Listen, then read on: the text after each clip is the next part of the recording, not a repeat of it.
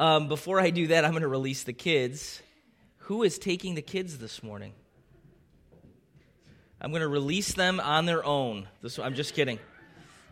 We have a teacher down there, and, and uh, Bob is bringing them down. So, Tim Bissell. Tim Bissell is teaching the kids this morning. So, they're gone. Whether we have a teacher or not, they took off. We're going to continue our series in the parables, and this morning we have just a short couple verses, but powerful, um, with one very, very simple thought, I believe, that is gleaned from them that Jesus was trying to get across to his disciples. So let's just take a minute and pray this morning. God, we thank you for your word. Thank you for how it speaks to us. We thank you that it sets for us our paradigm on how to think about you and your kingdom. Your word is the measure, your word is truth. We recognize that we are to not adjust your word to us, but to adjust ourselves to what your word says. And so we ask this morning that you would, by your Spirit, in the way that only you can, illuminate the words of your scripture to our hearts this morning. Light it up in our hearts. Speak to us. Open our hearts to it. Somehow, by your Spirit, change us to be like the men described in this parable, God, I ask. In Jesus' name. Everybody said, Amen. We are in Matthew chapter 13, and we're going to read verses 44 to 46. I see some new folks today. My name is Jeremy Callie, one of the elders here at Renovation, and uh, I'm excited to be talking to you this morning about this passage. Um, this is one of those parables that I think many of us, if you grew up in the church or even if you haven't, you've probably heard of it before. It's a, it's a familiar passage, and my prayer this morning for each of us is that somehow we know it in a way that we haven't known it before. Does that make sense? That, that God would somehow. Um, do something in our hearts that we know it um, in the depths of our soul and it begins to adjust our life as i as i looked at this passage over the last couple of weeks in particular very closely over this week i i began to pray that for myself my prayer this morning as we get into the word of god for me and i and i hope it becomes your prayer as we do this together is that God would somehow, by His Spirit, adjust me. I recognize that in my own sin, in life. I need God to fix my heart. How many of you guys recognize that in your lives this morning? I need Him to fix my heart. I need Him to adjust me. And as we see Jesus addressing the parables, this is a time in Jesus' ministry where many of the, the great crowds have kind of gone away. Many of the great crowds have kind of filtered down, and Jesus is communicating really at this time to folks who have kind of remained, folks who have stuck through. It's, it's whittled down from just those uh, those hearts that were like his prior parable, maybe different types of soil that didn't last, or that were choked out, or that were shallow. But as Jesus addresses these particular parables, it is whittled down to, to disciples. It's whittled down to folks whose hearts were like the soil that, that are really beginning to grow, and, and God's bringing increase in their hearts. So it's a little bit of a smaller crowd, and, and Jesus is speaking to them. Um, in these two parables about the kingdom of heaven. And you've heard addressed in other gospels the kingdom of God or the kingdom or the kingdom of heaven. These are not two different things. We see in scripture that it's the same. Matthew is, is the only writer who addresses the kingdom of heaven, and it is synonymous with the kingdom of God. It's the same thing. But here we see Jesus speaking to disciples and a few others uh, in parable form um, and just let me remind you, as we look at the parables, don't get lost in the details. These aren't meant to um, for you to to sit and think for hours about what does the field mean, what does the what does the treasure mean, what does this mean. It's not really about that. This is this is a parable. This is a story about common life that that relates to folks, but brings forth a truth about the kingdom of God, and and He does it in parable form so that we can grasp it and be impacted by it. Let's read it together in Matthew 13. Matthew 13, verses 44 through 46. It says this The kingdom of heaven is like a treasure hidden in a field, which a man found and covered up. Then in his joy, he goes and sells all that he has and buys that field. Again, the kingdom of heaven is like a merchant in search of fine pearls, who, on finding one pearl of great value, went and sold all that he had and bought it. So we have two men here, right? A man who, in working this field, stumbles across a treasure and he goes and he sells all he has. And in great joy, he sells all he has and buys the field. The second man we have is a man who is a merchant who is in search of, of fine pearls. He's, he's searching that out as, as his vocation, as his career. And he finds and comes across a pearl of exceeding value, of great value. And he goes, and again, he sells all that he has so that he can buy and have this incredibly valuable pearl. A similar uh, story that was referenced in MacArthur's book on the parables and that I looked up on CNN. Um, in February of 2014, we see a couple. I don't know if many of you remember this in the news. I do. This couple, um, in February 2014, they're an undisclosed couple. They don't want anyone to know who they are, and you'll understand why when I tell you what happened to them.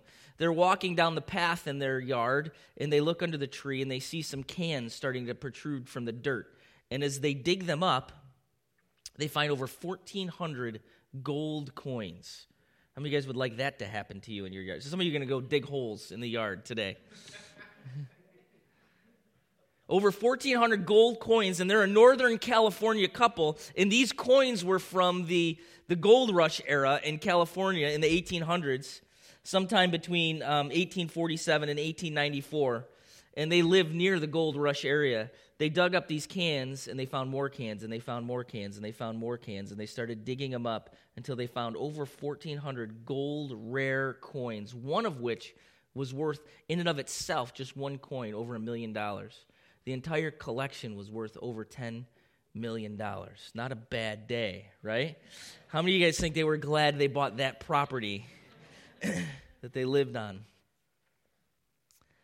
How many of you have ever been tempted to just start digging holes? I have. I've thought about it. you know, this this uncommon in our day because we use banks, right? In in particularly in the gold rush area, you could think the guy that collected that probably thought, "I'm going to bury this," you know, so nobody finds it, and who knows what happened to him. In Jesus' day, it was less uncommon. They didn't really have banks there was the possibility of war or people taking over different territories. And so many people would take their treasure or their fortune and they would bury it, they would hide it. And so Jesus tells the parable of the man who goes. And, and he likens it, and this is, this is really what we're to contemplate this morning. He likens it to the kingdom of God, the kingdom of heaven is like a man who he's working on the field. And this particular guy, um, some of you are maybe thinking through the ethics of this. That's not the point of the story, okay? Should he have buried it? Should he have have uh, have not told the person who owned the property at the time? And honestly, I actually looked into that a little bit, and, and, and the person who owned the property didn't know it was there. Otherwise, it wouldn't be sitting there under the ground, right? So he he buries it, and the guy who owned the property, if he knew the treasure was there, wouldn't have sold it, right? The field. So under the law at that time, it really wasn't unethical, kind of a finders keepers type of deal. But he he goes in and he finds this thing. He stumbles across it, potentially working the field, and he goes and think of think of the joy that he felt. Just think of it for a moment. Can you imagine? You stumble across this, you dig it up, and there's this amazing treasure, and you think, okay, I'm gonna throw some dirt back on this, right? I'm gonna bury it, and I'm gonna go sell everything I have. Because listen to this, this value judgment he's making everything that I have is nothing in comparison to this great treasure I just found in this field. I mean, he can't leave the field quick enough to sell everything he has to get the money to buy the field because in the field is this incredible treasure. I think we have to ask ourselves first a question what is the kingdom of heaven? What is Jesus talking about? What is this kingdom? And we've been addressing parables about the kingdom of heaven. What we find in Philippians chapter 3 verse 20. And if you have your Bibles, you can flip to it. I am sorry because of my schedule over the last week and the weekend.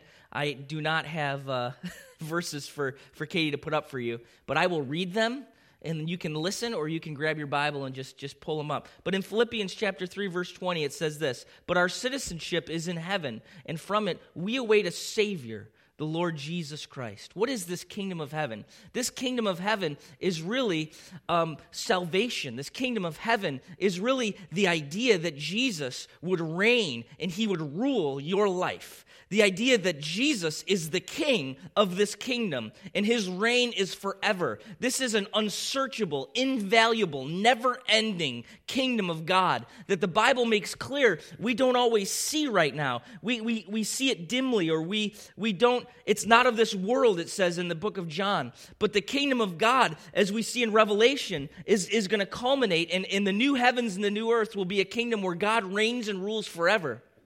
But today, the kingdom of heaven in your life is the reign and the rule of the Lord Jesus Christ in your life every day is the kingdom of heaven. Amen? So that's what we see. What is this kingdom that we should value so much? It's the reign and the rule of Jesus in your life. Christ is the undisputed king. He is Lord of all. Salvation, that place where the redeemed have their true citizenship, as it says in the book of Philippians. Our home is not here. Amen? But we are citizens of another place where Jesus reigns and rules. It's not defiled by sin. It's not a place where there's sadness, where there's tears, where there's brokenness. It's where Jesus today, in this place that we live, um, before the culmination of the kingdom of God when he returns, where he comes and he reigns and he rules in our hearts in this place.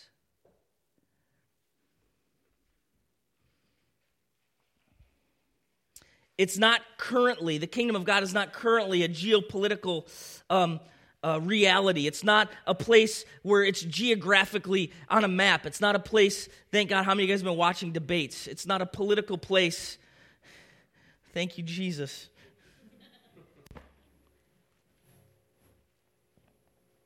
Revelation chapter 11, verse 15 says this then the seventh angel blew his trumpet, and there were loud voices in heaven saying, The kingdom of the world has become the kingdom of our Lord and of his Christ, and he shall reign forever and ever. Amen. The kingdom of God, the kingdom of heaven.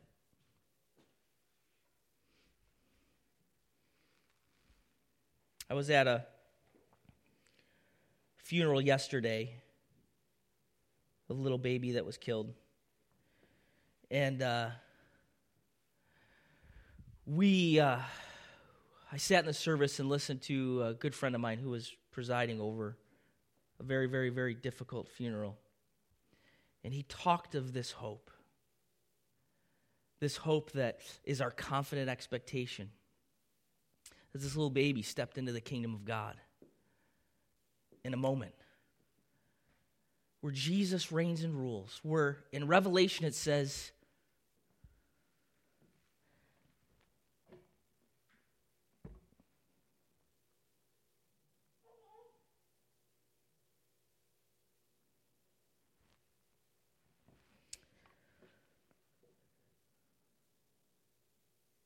Sorry.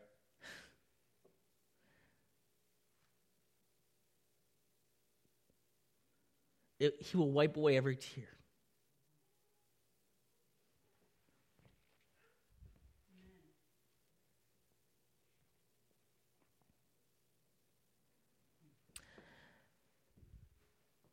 So, our hope and our confident expectation is this kingdom is real. It's more real than what we're experiencing now.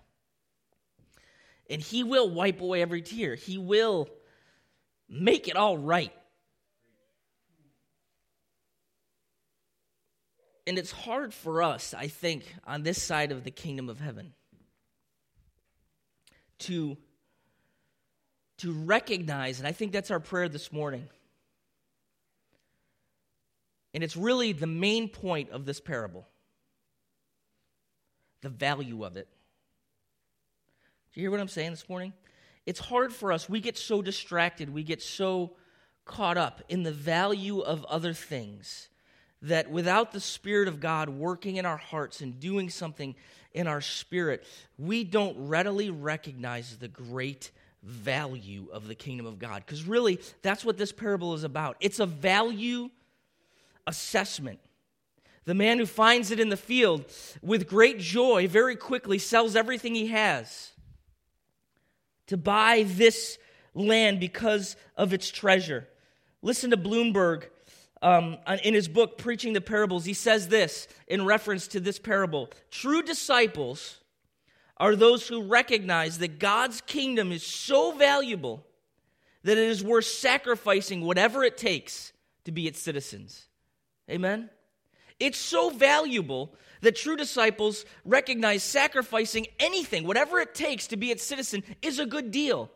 If you were to give up everything, if you were this morning to lose everything you have, everything you think is valuable family, wealth, position, power, uh, cars, houses, clothing, um, uh, success at your job, success in athletics, anything that you've pursued, anything that you've put value in, anything that you love, if you were to lose it all today to gain the kingdom of God, it's a good deal. It is a good deal to lose everything and gain the kingdom. Amen? That is the purpose of this parable. The kingdom is so valuable that losing everything to get it is a great deal. This parable, this passage is really about value. We make value judgments every day, don't we? I do. I make value judgments every day, whether it be about money, whether it be about time, whether it be about my kids and what they're doing and, and, and what activities we're involved in, whether it be job decisions what kind of job am i going to have? I really enjoy this job more but it pays less or i could have a less uh, uh, enjoyable job that maybe doesn't bring as much value to my life and make more money or i could spend my time doing these things or spend my time doing that. What things do i pursue we make value judgments about our leisure time, do we not? I mean, if, if you were to really gauge what America or what folks mostly value in our culture, I would say sometimes when you think about it, it's leisure, isn't it? Getting to that moment where I can rest, getting that to that moment where I can relax. I know people that the whole pursuit of their life is to work their tail off, make as much money, boost their retirement as, as, as far as they possibly can for the sole purpose of living somewhere warm and chasing a white ball for the rest of their life. The most frustrating sport on the planet, is it not? And yet it's the pursuit of some people's lives. What do we value? We make value judgments every day. And what God is declaring to us in his word through this parable is Jesus, as Jesus declares it to his disciples, is that there is something of such surpassing value that is worth so much more that if you were to lose everything, sell everything, give up everything that you think is important, just to gain it, it was it would be immeasurably a good deal. How amazing. And my prayer this morning is God, help me by your Spirit to recognize the value of your reign and rule in my life.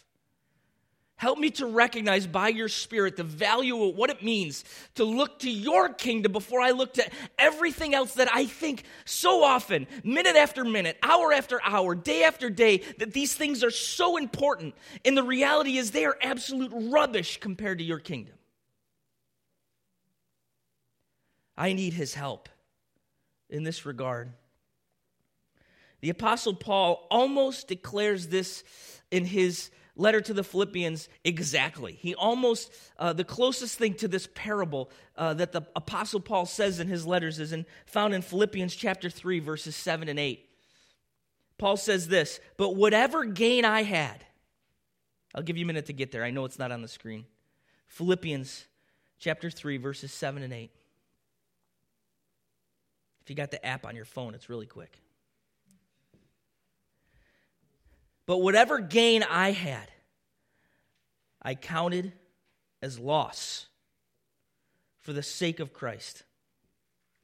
Indeed, I count everything as loss because of the surpassing worth of knowing Christ Jesus, my Lord.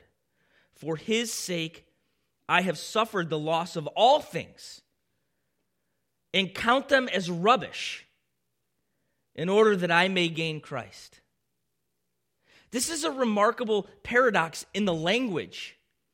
I count it all as loss, everything. And here's Paul prior to this particular verse talking about how he is the Pharisee of Pharisees, how he has lived up to the law, how he has a particular status, a, a particular uh, capability in, in being really, he has said, a Jew of Jews. And, and, and those things that, that the folks would think were so important, were so valuable, Paul declares, everything I've attained, everything I've done, I count it as loss. I have lost everything. So you hear in, in, in one part of Paul's language, I've given up and I've lost everything. But at the same time, he says, in giving up and losing everything, I count that all as garbage compared to the worth of gaining Christ Jesus. So he says, I've lost everything, but really I haven't lost anything. Right? I've lost everything, but I haven't lost anything.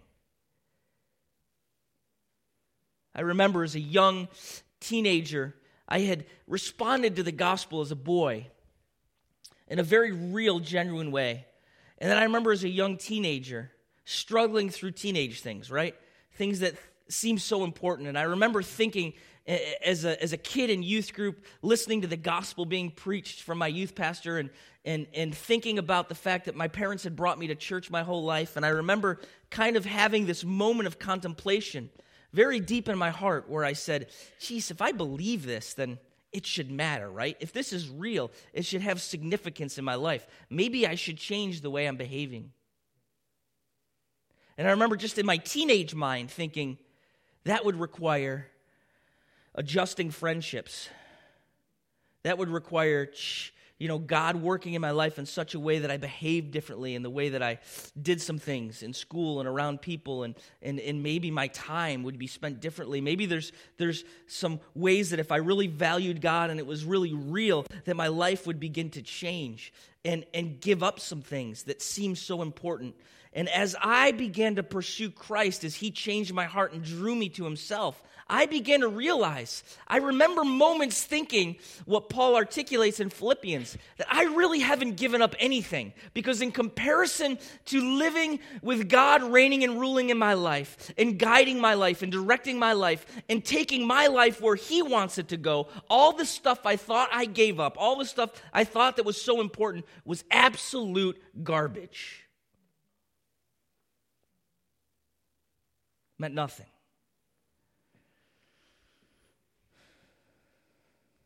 I know for me, it's time for me, in light of this passage, in light of Philippians, to maybe get a little introspective. How about you? I'm not a teenager anymore. I'm 40 this month. Amen. My 30s are over. And as I look to the next decade, I've been thinking what do I value? What are these things I think that are so important? What garbage that moth and rust will take away? What things of this life that at the end of time mean nothing am I pursuing? Do I really recognize the great treasure available to me? And if I do, should I not run out and sell everything I own? Get rid of anything that it takes to have it. My prayer is that God would do that in my heart and yours as well. Paul's accounting in Philippians chapter 3 really begins to change as he does an accounting of his life. Think about it power, prestige, and obedience to the law as a Pharisee. He now counts as loss. They go in the loss column. But the crucified Messiah that he had thought was a loss is now seen as the ultimate gain. His wins and loss column, his gain and loss column completely flip flopped. And he recognized all the things that he thought were important were loss, and the ultimate gain was Jesus. Matthew 16, 25 and 26. Jesus says it this way For whoever would save his life will lose it, but whoever loses his life for my sake will find it.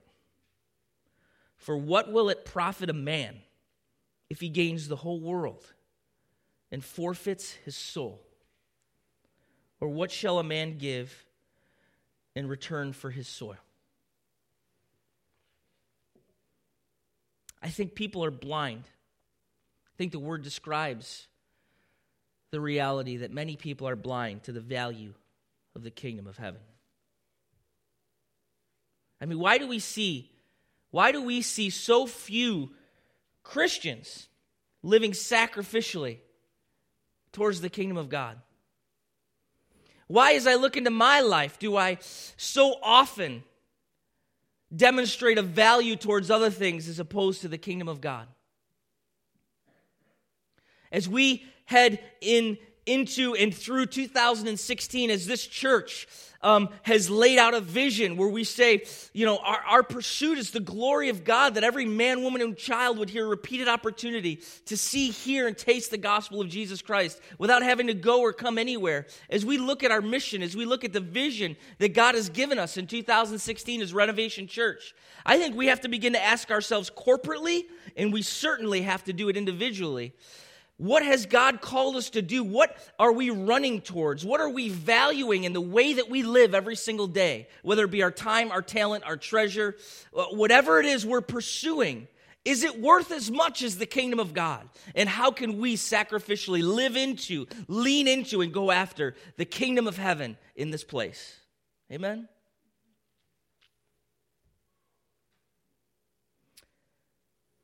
Something we see in this passage that I think is unavoidable is in verse 44 the man ran and sold all that he had with great joy. Did he not? Look at it. The kingdom of heaven is like a treasure hidden in a field which a man found and covered up.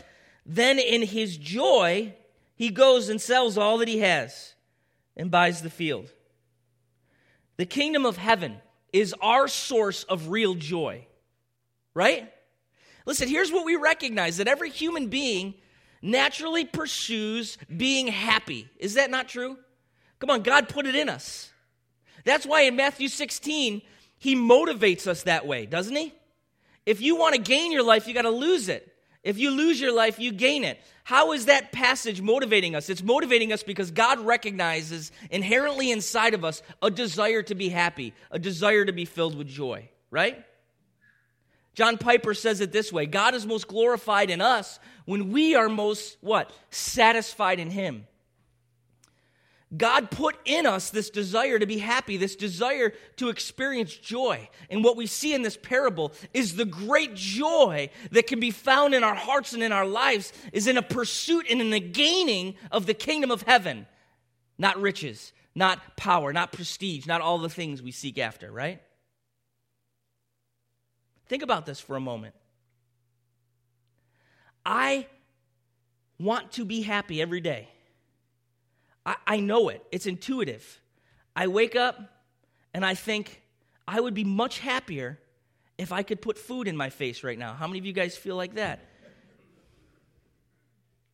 And what do I immediately do? As quickly as possible. I would be much more comfortable if I was warm. I would be much happier if I. The problem in my office, I work at the DA's office, is every single pod of, of secretaries in different areas of the office seem to have donuts, uh, biscuits, muffins. Um, anybody else's office like that? No? You guys need to come to my office. We pursue happiness. I would be happier if I had that car. I would be happier if I had that job. I would be happier if I lived somewhere warmer. I would be happier if I could just get this or I could just get that. Anybody else as a kid remember the crash after Christmas? It was just like, yes, this is awesome, this is awesome. And you're opening gifts, and you think that this incredible gift that you put on your list that you wanted your parents to get you so bad was going to be the most amazing thing in the world. And it's amazing for like 10 minutes, right? And then you just want more. Then there's a crash, there's a, there's a, a, Christmas hangover, right? There's a disappointment.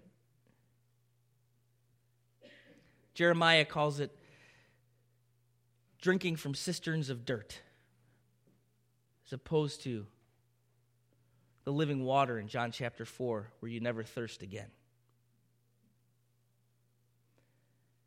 The kingdom of God brings great joy. People are pursuing happiness in all the wrong things, they're pursuing joy in all the wrong things. We, many times, are pursuing satisfaction in the things of this world, in the things that bring an immediate high, in the things that just make us feel better for a moment, in shopping and purchasing things and in doing other things. And what the kingdom of God declares to us is for us to, to change our loss and our gain column, to flip it upside down and to recognize that real joy, that joy that goes beyond your ability to understand, the joy that comes from God, that does something in your heart that you just can't explain. It doesn't mean lack of difficulty, because in this world there'll be trouble. In this world there will be tribulation. God talks about being our refuge, being our comfort, being our joy. And the reason the Word of God talks about it is because He recognizes we will go through great pain and great difficulty. But the difference between the man who has the kingdom of heaven because he sold everything to purchase the field and the person that doesn't is that their joy comes from God, not things that fade away.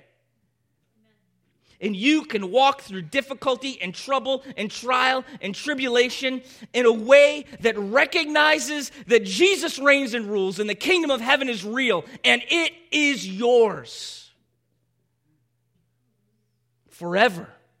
And it's incorruptible, it will not be tarnished with sin and sadness and sickness and pain. But God will come and bring to fruition the kingdom of God, and then his, as his child, you get to live with him for eternity. Because Christ and his death and his resurrection and his salvation and his forgiveness that he offers to us freely, it comes and it brings about the reality of the kingdom of heaven in our lives that will culminate in him returning someday. And there is nothing in your world or in my world that's more valuable than that. Amen? What really brings joy?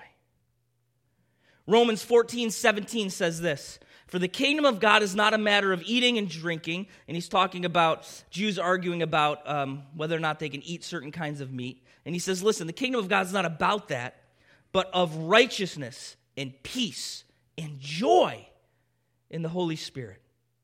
Isn't that great news? Not everybody comes to the kingdom the same way.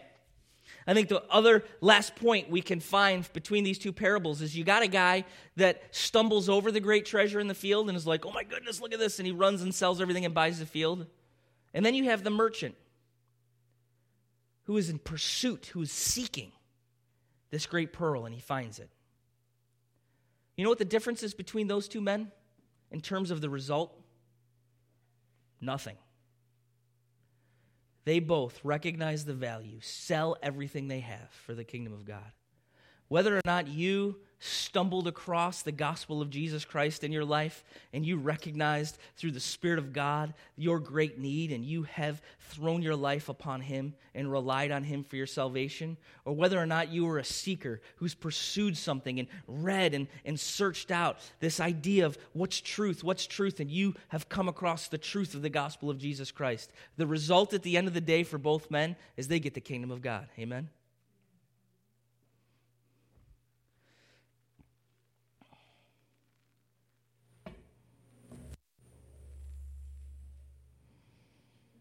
This parable is about value, and it's as simple as that. What do we value? I don't know a way. I don't know a way to make me value it, to make you value, value it. But I think at the end of the day, this very simple passage that talks to us about the surpassing value of the kingdom of heaven is this if we don't value it so much that we're willing to let everything else go to have it, we need to seek God and ask Him to change our hearts. Amen? We need to, we need to pursue Him and ask Him to change our hearts in such a way that this becomes our surpassing joy, to give up everything, to give up whatever it takes for the kingdom of God. Because at the end of the day, as Paul declares in Philippians, you give up nothing because all of it was garbage anyway in comparison to the kingdom of heaven. Amen? I'm going to close with this. This particular mom, who I've been working with as a prosecutor in my other job, who lost her little girl, called me on Wednesday night and said she was reading a devotional by Tim Keller and his wife. And that this prayer out of the devotional was absolutely sustaining and holding her through this difficult time. And it was a prayer that the pastor read to close the service yesterday, the funeral. And I want to read it for you. Because even in the midst of great loss, even in the midst of losing something as precious as this 20 month, 21 month old baby, the Word of God demonstrated this to her. She found this. Listen to this prayer Father, if I want to love life, I have to love you. And loving you means doing your will with gladness. Shine your face on me. Let me know your love so I can love you for who you are. Listen to this last sentence. Remind me that the only loss that is unbearable is to lose you in your presence. Amen. Even the loss of our family, those we love the most, even in that we can recognize because of the kingdom of heaven, we'll see them again. Because of the kingdom of heaven, we recognize that is so much valuable, even more valuable than the things we love the most. Amen? Let's pray.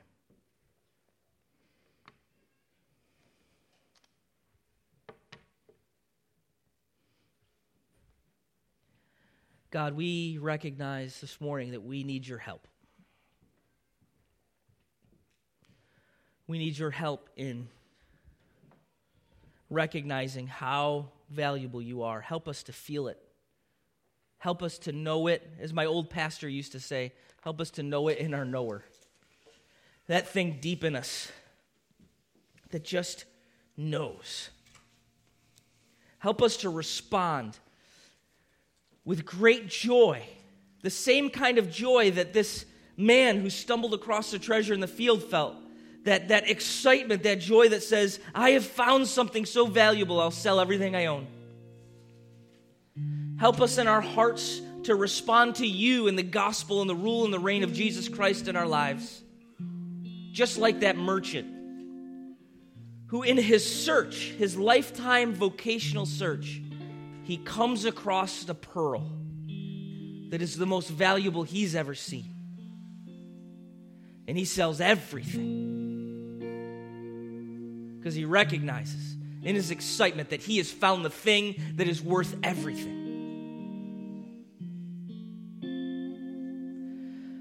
God, my prayer is the implications of the value of your kingdom would radiate throughout our lives this year. That the implications of what it means to value the kingdom of heaven above all else the implications of that would radiate through the way we treat our, our, our family, the way we treat our jobs, the decisions we make, that it would become the foundational basis by which we decide everything. It would radiate through our budget, it would radiate through our time, it would radiate through what we do every day, every minute, every hour. Let the implications of your kingdom and its great value change our very lives. That's our prayer this morning. In Jesus' name. Everybody said, Thank you.